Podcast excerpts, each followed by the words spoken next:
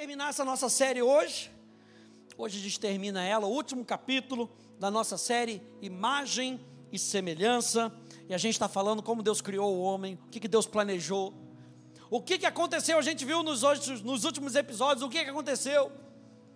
O homem abriu mão da sua filiação, abriu mão de viver com Deus, e aí bagunçou tudo. E aí veio Jesus como segundo homem, o último Adão, para reconquistar para a gente o direito de nós sermos filhos de Deus. E eu acho isso interessante. Eu acabei não falando isso na semana passada, mas Adão, a gente lembra que Adão era nosso representante. Adão nasce de Deus. Deus pega a terra, junta a terra, sopra naquele pedaço de terra o sopro da vida, e ali nasce o primeiro homem. E aquele homem passa a ser nosso representante. O homem peca. Então, portanto, a partir da linhagem de Adão, todos pecaram.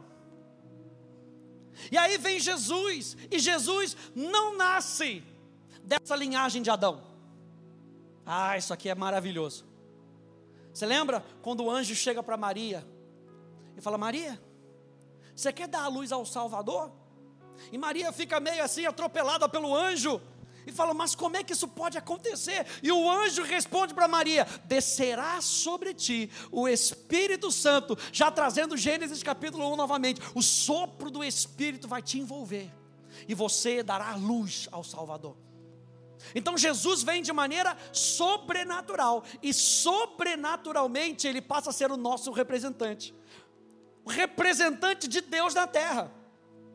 É por isso que Jesus diz para Nicodemos: Nicodemos, se você não nascer da água e do Espírito, você não pode ver o reino dos céus. Nascer da água fala da pureza da palavra. Nascer do Espírito fala daquilo que nos vivifica. A gente já viu lá em Colossenses que nós estávamos mortos dos nossos delitos e pecados. Mas Jesus, ele faz uma obra na cruz do Calvário, abrindo a possibilidade de eu e você nos entregarmos para Deus e nascermos de novo. Por isso Jesus diz para Nicodemos: importa nascer de novo. Diga comigo: é importante nascer de novo. Jesus deixa muito claro para Nicodemos. E aí Romanos capítulo 3, abra lá comigo, Romanos capítulo 3, e você vai ver, em Romanos capítulo 3, que Paulo responde algumas objeções, e ele começa a lembrar aquele povo de Roma, que sem Cristo, todos eram pecadores. Sem Cristo, todos são pecadores. Ele começa a discursar no capítulo 3, no versículo 9, ele começa a dizer, e vamos lá para o versículo 19, ele diz: ora, sabemos que tudo o que a lei diz, é dito aos que vivem sob a lei, para que toda a boca se cale, e todo mundo seja culpável diante de Deus.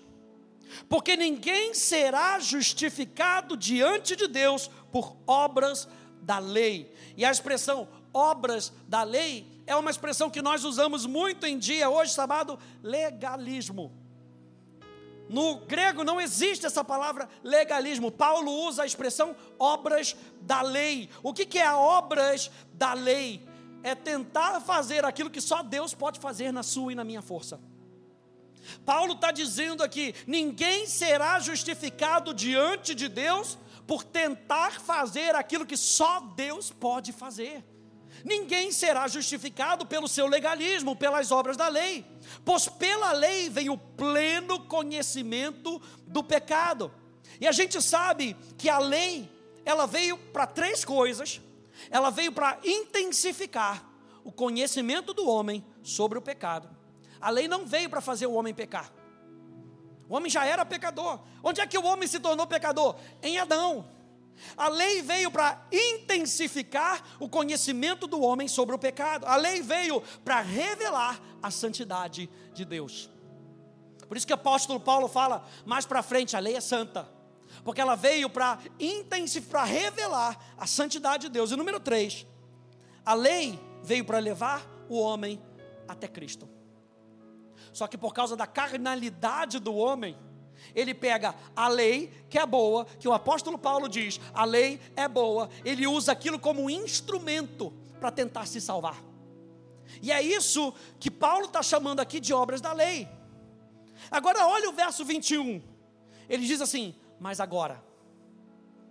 E eu anotei na minha Bíblia aqui, eu circulei, mas agora eu botei assim: existe esperança. Esse mais agora aqui, ele é importantíssimo nisso que nós estamos falando. Mas agora, sem lei, ou seja, sem esse legalismo, porque sem esse legalismo, nesse legalismo, a salvação, ela estava sendo oferecida. E nós que estávamos mortos nos nossos delitos e pecados, a gente estava dizendo: não, não quero não, eu consigo. Se eu obedecer todos esses mandamentos, eu consigo. Mas quando o apóstolo Paulo aqui, ele fala sem lei, ele está falando que a salvação estava sendo oferecida, preste atenção, sem a nossa ajuda, sem a nossa performance, sem as nossas obras, estava sendo oferecida. O que Jesus estava falando? Eu vou fazer por você. E a gente já viu que Jesus se torna o nosso substituto legal. Então o apóstolo Paulo está falando agora com essa esperança sem lei, ou sem as obras da lei. Isso aqui que é importante também a gente ver. A gente tem a nossa aula sobre interpretação bíblica, e uma palavra pode significar várias coisas. Eu uso o exemplo de quando a gente diz que a manga caiu na manga da minha blusa. A manga caiu na manga da minha blusa. E quando a gente faz uma interpretação bíblica, às vezes a palavra lei pode significar várias coisas. Quando Paulo está falando aqui sem lei, ele não está querendo falar sobre anarquia. Ah, não existe mais lei nenhuma. Ele está falando agora a parte do legalismo, a parte de você tentar fazer o que você não consegue fazer. Continue aí comigo. A justiça de Deus se manifestou. Alguém pode dizer glória a Deus? A justiça de Deus se manifestou, sendo testemunha pela lei e pelos profetas. Essa lei aqui agora são os 5 primeiros livros. Sendo testemunha pelos 5 primeiros livros, a lei e pelos profetas. Você lembra que Jesus, ele está andando com 2 dos seus discípulos no caminho de Emaús, e os discípulos começam a ver que o seu coração está aquecido. E Jesus explica acerca dele mesmo na lei e nos profetas.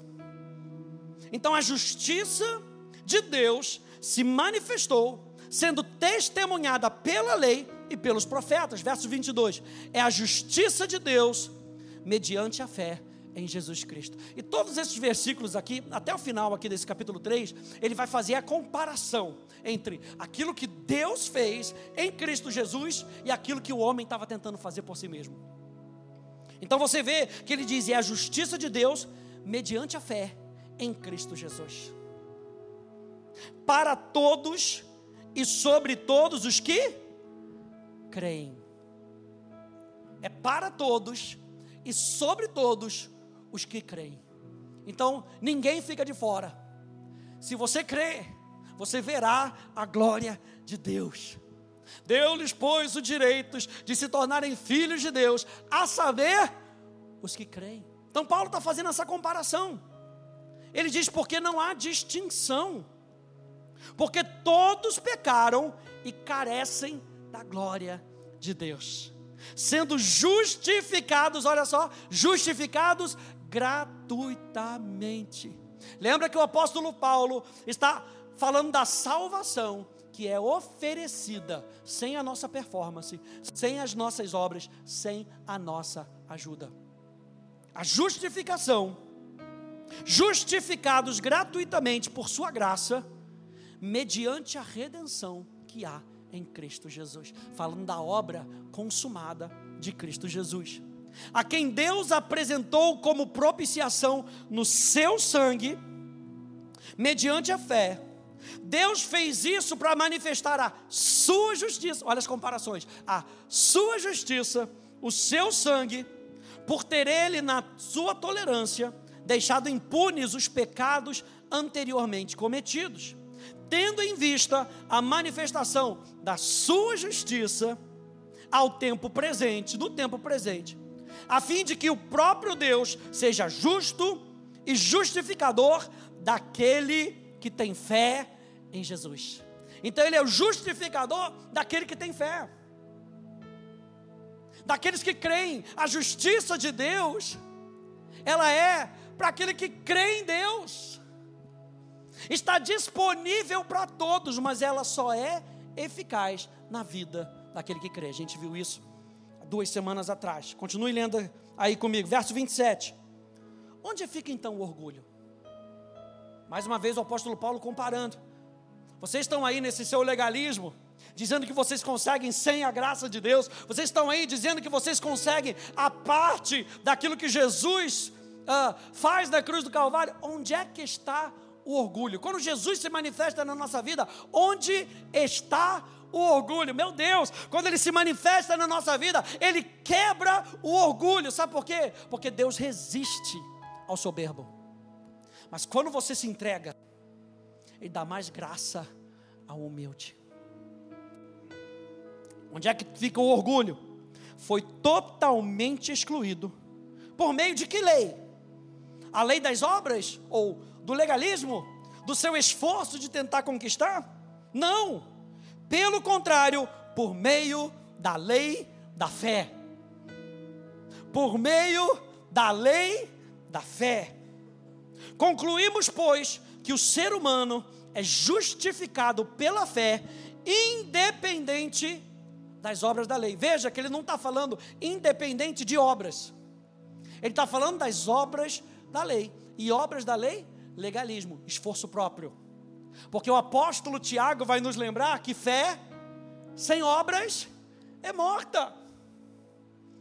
Fica fácil de interpretar a Bíblia quando a gente lê a Bíblia. E a gente vê que Deus não está falando que você não tem que fazer algo. Você precisa fazer algo, você precisa receber. É a nossa parte. Jesus fez tudo o que Ele precisava fazer por mim e por você. Ele foi, Ele morreu, Ele pagou o preço, Ele se tornou substituto. O que eu e você precisamos fazer? Nós precisamos receber pela fé. Eu não preciso me colocar na cruz. Eu não preciso subir a escadaria de joelho para que Deus olhe para mim e fale: nossa, que esforço, hein? Por causa do seu esforço, vou te dar um joanete. Olha aí, meu Deus. Não, Jesus olha, Deus olha, o Pai fala: é por causa do sacrifício de Jesus. Você quer receber? Receba pela fé. Aliás, próxima série que a gente vai falar, eu vivo pela fé. Por meio de que lei? A lei de obras? Não, pelo contrário, por meio da lei da fé. Concluímos, pois, verso 28, que o ser humano é justificado pela fé, independentemente das obras da lei. Ou seria Deus apenas Deus dos judeus? Será que não é também Deus dos gentios? Sim, também dos gentios. Verso 30, visto que Deus é um só, o qual justificará o circunciso. Quem era o circunciso? O que praticava a lei de Deus. Mas como Ele justificará o circunciso? Ele justificará o circunciso a partir da fé. Ou seja, a fé estava lá no Velho Testamento. Como é que os homens recebiam a salvação no Velho Testamento? Pela fé. Ele recebe o circunciso por meio da fé, e o incircunciso por meio da fé. Verso 31, anulamos então a lei por meio da fé? Ou seja, já que nós estamos na fé, não precisa mais de lei. O que ele está falando? Da lei moral. Vamos anular a lei moral de Deus? De modo nenhum. Pelo contrário, aqui minha adição, pela fé nós confirmamos a lei. Pela fé, minha adição, pela fé, nós confirmamos a lei. confirmamos aquilo que vem do coração do Pai. Quando eu e você aceitamos a Jesus, gente, algo muda dentro de nós. É restaurada a imagem de Deus dentro de nós. E é restaurada por meio da santificação. Ou para a santificação. Por meio da fé, para a santificação. Quando eu e você aceitamos Jesus, a nossa imagem muda novamente. Eu e você passamos a ser filhos, eu e você passamos a ser santos, eu e você passamos a ser justos.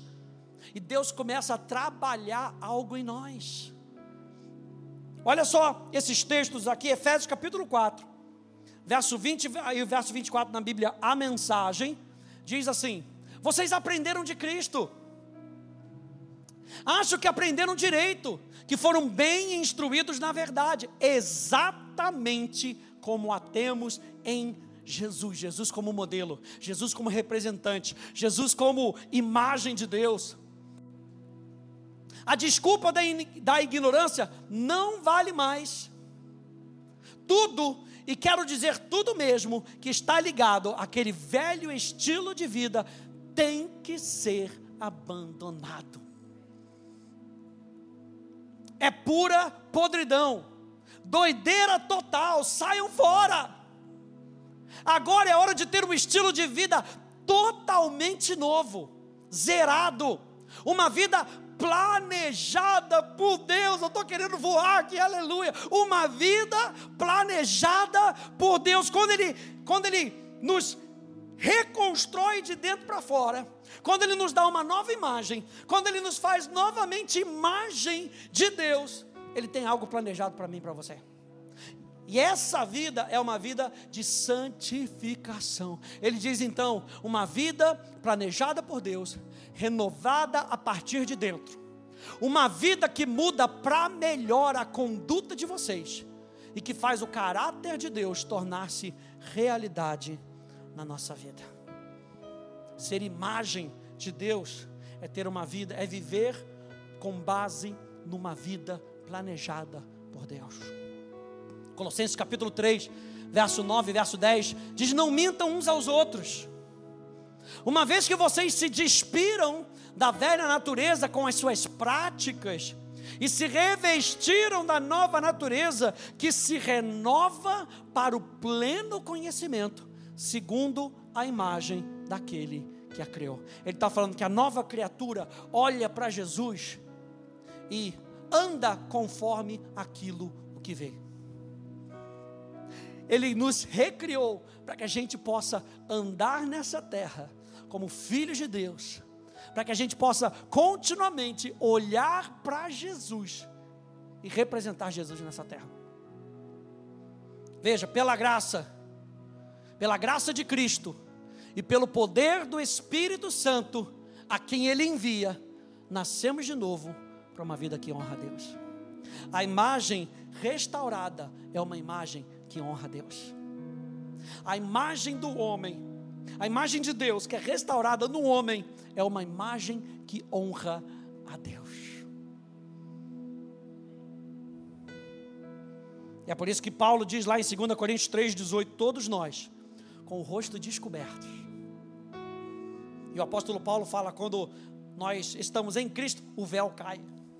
A gente consegue ver claramente o nosso Deus. Parece que a vida agora tem cores, como diz uma música, acho que da Hilson, estava tudo preto e branco, agora a vida tem cores, a vida é melhor, porque a gente consegue ver a vida que Deus trouxe para nós. Imagina Adão andando naquele jardim e vendo a plenitude daquilo que Deus tinha dado para eles. Você já parou para ir? A gente teve esses dias lá em Olambra, aí você vai naqueles campos, gente, a riqueza das flores, riqueza, de você parar e olhar e ver os girassóis, e ver que um é feito de uma maneira, outro é de outra, a qualidade das cores, gente.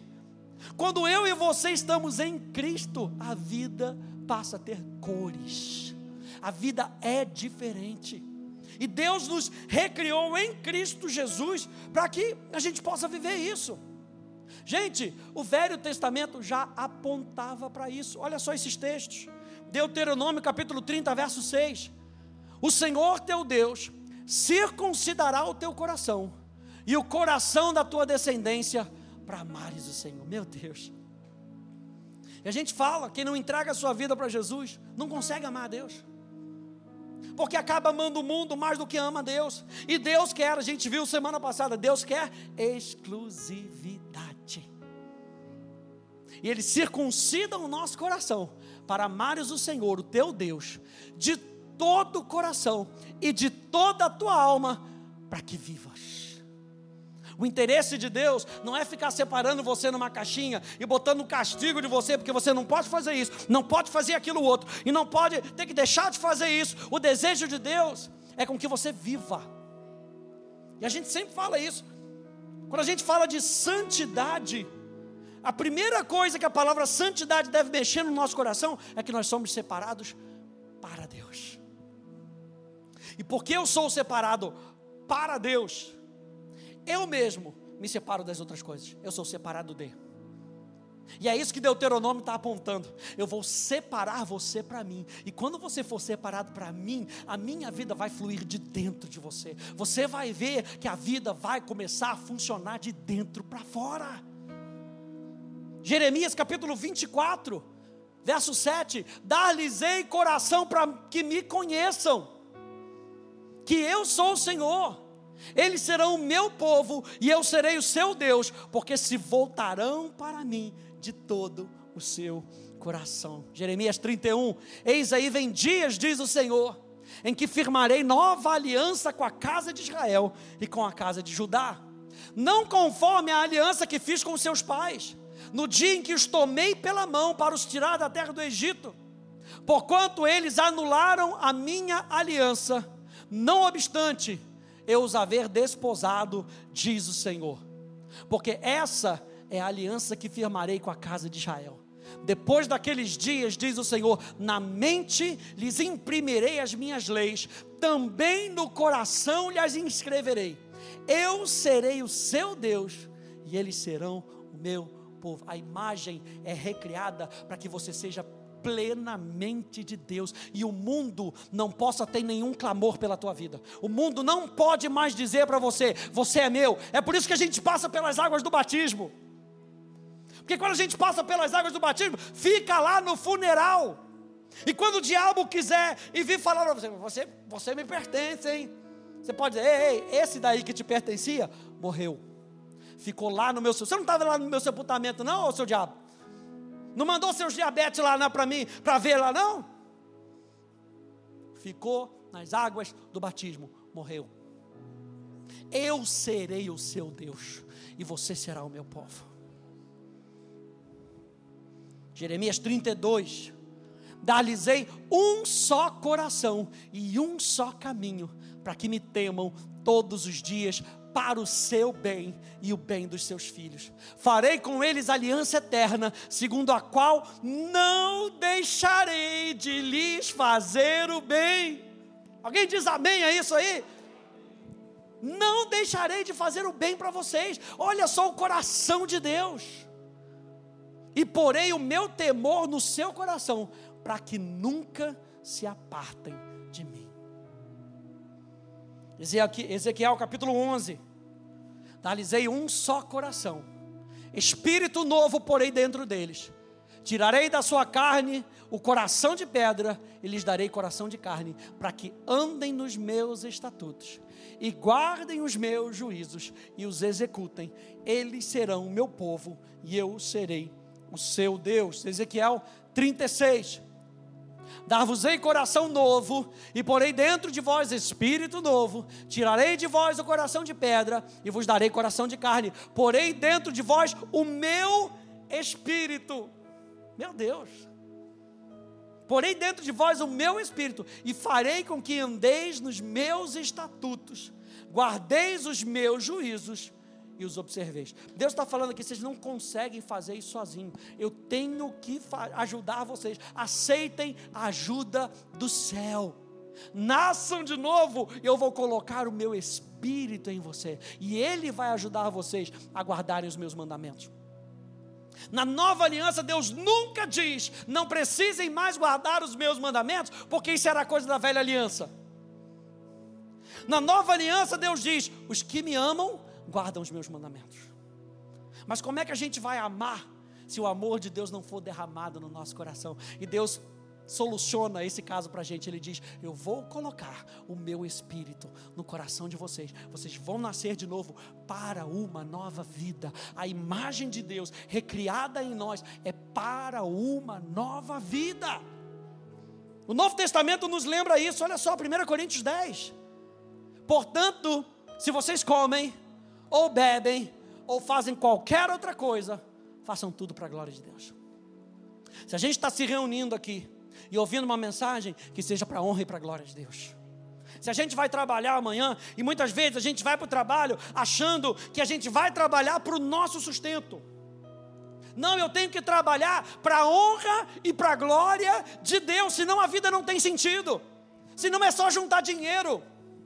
E aí junta dinheiro, os juros comem.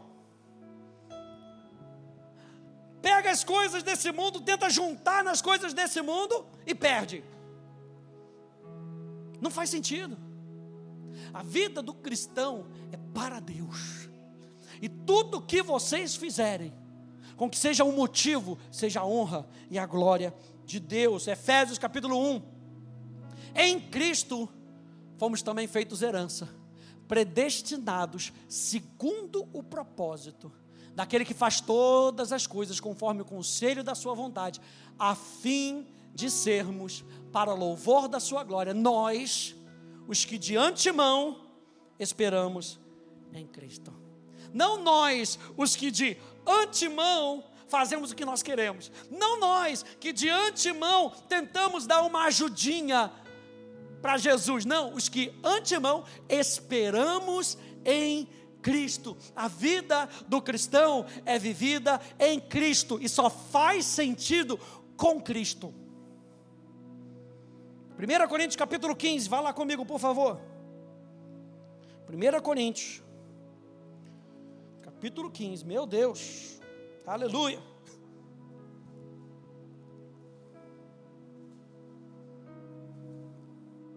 A gente já leu esse texto, mas eu quero reler mais algo aqui com você. 1 Coríntios capítulo 15, verso 45, até o verso 50, nos lembra: pois assim está escrito, o primeiro homem, Adão, se tornou um ser vivente, mas o último, Adão, é espírito vivificante. Meu Deus, depois você para meditar isso durante a semana. O que vem primeiro não é o espiritual, e sim o natural. Depois vem o espiritual.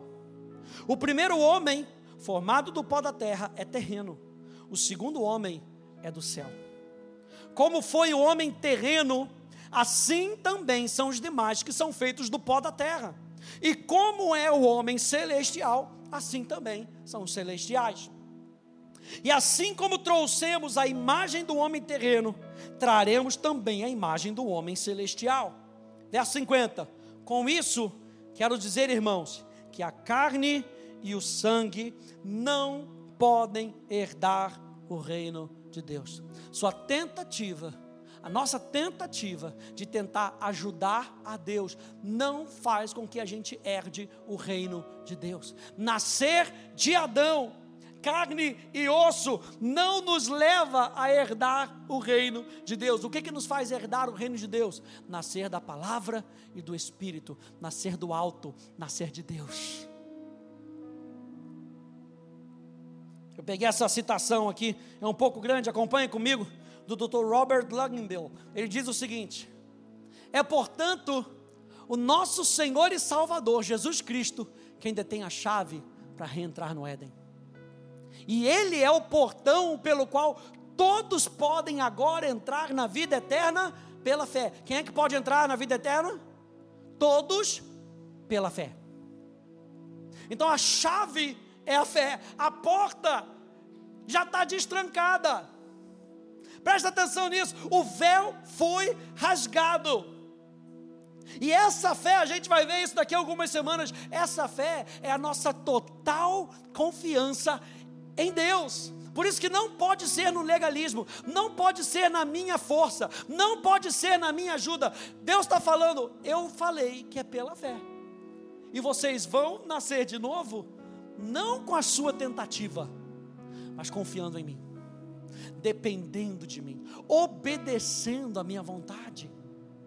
Ele continua dizendo, por meio da nossa fé em Jesus Cristo, fomos batizados nele e nos tornamos um corpo com ele.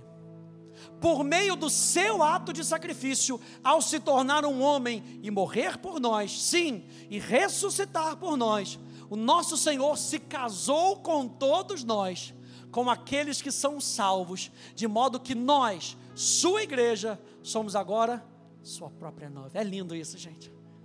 Jesus Cristo se torna um noivo, a igreja se torna a noiva. E lembra que, eu não sei se eu falei isso aqui na Atos, porque a gente tem uma matéria que a gente fala só sobre isso, só sobre a igreja, mas o termo, quando a gente fala, usa o termo a noiva de Cristo. A noiva naquela época não era apenas um compromisso de hoje estamos noivo, mas olha, eu descobri aqui um negócio, ó, não dá mais para a gente ficar junto, sabe aquele negócio de tentar namorar? Ah, vou tentar para conhecer. O termo de ser noiva ou noivar no Antigo Testamento só podia ser quebrado com divórcio, com um papel de divórcio. Ou seja, noivar no Antigo Testamento era algo tão forte que Jesus, ele usa o mesmo termo para mim e para você. Ele diz, a igreja é a minha noiva, eu tenho um compromisso com a minha igreja.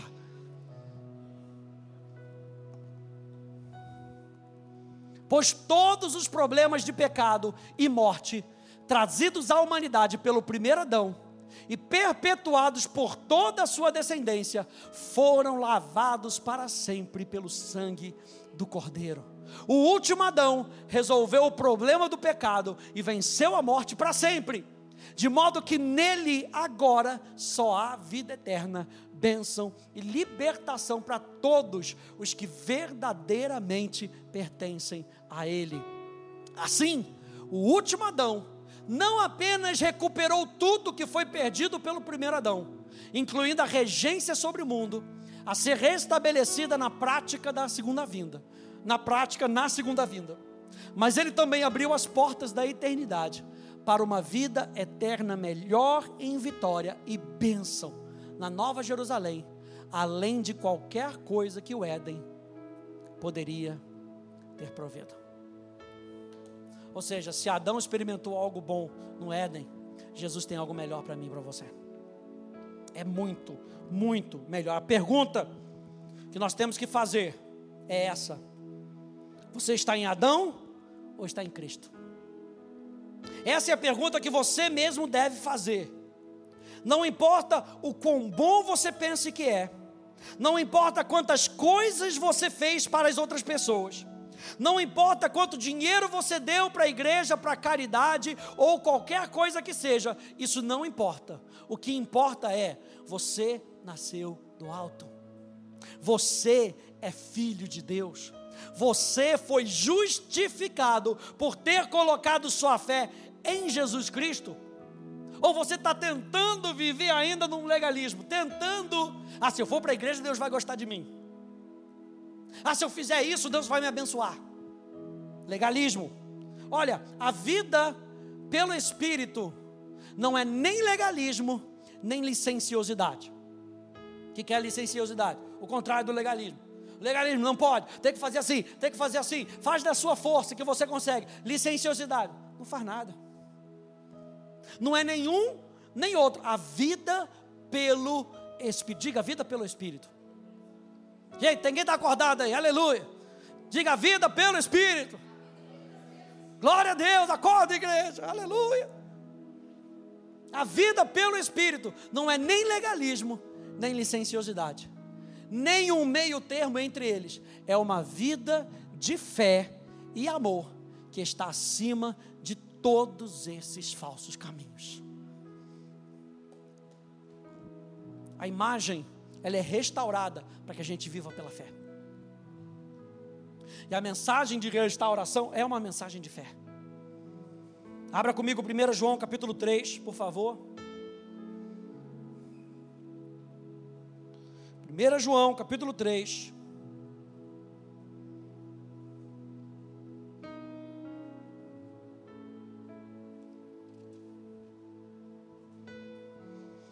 A vida pelo Espírito é uma vida de fé, uma vida de amor, uma vida onde eu me lanço na presença dEle. Essa é a vida pelo Espírito. 1 João capítulo 3, no verso 1, no verso 2, eu creio que a gente vai falar um pouquinho mais sobre isso no domingo. 1 João capítulo 3, verso 1 diz: vejam que grande amor o Pai tem nos concedido, a ponto de sermos chamados filhos de Deus. E de fato somos filhos de Deus. Por essa razão o mundo não nos conhece, porque não o conheceu. Ele está falando de uma vida de fé que entende que nós somos amados por Deus. Nós lemos aqui que a vida pelo Espírito é uma vida de fé e amor. E o apóstolo João está falando aqui, o foco aqui é o amor de Deus por nós. Não é interessante que uma outra coisa que o apóstolo João nos fala aqui é que nós somos chamados de filho. E por toda a Bíblia a gente vai ver que o Pai nos chama de filho, o Espírito Santo diz que nós somos filhos, e Jesus nos chama de irmãos. Por toda a Bíblia a gente vê Deus falando: vocês são filhos amados de Deus. Quem são os filhos amados de Deus? João capítulo 1, os que creem no seu nome. Os que creem no seu nome. Verso 2: amados, agora somos filhos de Deus, mas ainda não se manifestou o que haveremos de ser. Sabemos que quando Ele se manifestar, seremos semelhantes a Ele, porque haveremos de vê-lo como Ele é. Ou seja, apesar de nós sermos filhos, Efésios vai nos lembrar que existe um caminho de maturidade. A gente vai ver isso numa outra série. Existe um caminho de maturidade. Apesar de eu e você sermos filhos, ainda existe um trabalho que o Espírito Santo está fazendo em nós. E quando Ele voltar, então nós seremos perfeitamente como Ele é. Enquanto Ele não voltou, a gente vai dependendo do Espírito Santo para moldar o nosso caráter, moldar a nossa vida. Como? Acreditando que Ele nos ama. 1 João capítulo 4, verso 16, um pouquinho mais para frente, olha só como é que ele junta isso. Eu falei para você que a vida pelo Espírito é uma vida de fé e de amor. 1 João 4, 16, e nós conhecemos o amor e cremos nesse amor, aleluia, que Deus tem por nós. Estou aqui fazendo quase meu pulinho aqui, aleluia. Vocês nunca viram esse pulinho? Aquele do rock and roll assim, meu Deus! Nós cremos que Deus nos ama. E nós conhecemos, veja, nós, número um, conhecemos o amor. E cremos nesse amor. Essa palavra conhecer aqui fala de experimentar. Nós cremos nesse amor que Deus tem por nós. Deus é amor. E aquele que permanece no amor, ou seja, permanece crendo no amor de Deus, permanece em Deus. Ou seja, qual é o link que a gente está falando hoje, gente? Uma vida de fé. A gente começou falando do legalismo. Eu consigo fazer, eu vou ajudar a Deus, eu vou dar uma mãozinha para Deus. E o apóstolo Paulo em Romanos capítulo 3 falou, não é assim não, é justificados pela graça mediante a fé. É pela fé que vocês conquistam, é pela fé que vocês experimentam. Deus é amor, e aquele que permanece no amor, permanece em Deus, e Deus permanece nele. Nisso o amor é aperfeiçoado em nós. E a palavra aperfeiçoar fala de levar a um caminho de maturidade. Nisso o amor vai nos aperfeiçoar. Veja, o amor vai nos amadurecer. Como? Conhecendo o amor e crendo nesse amor.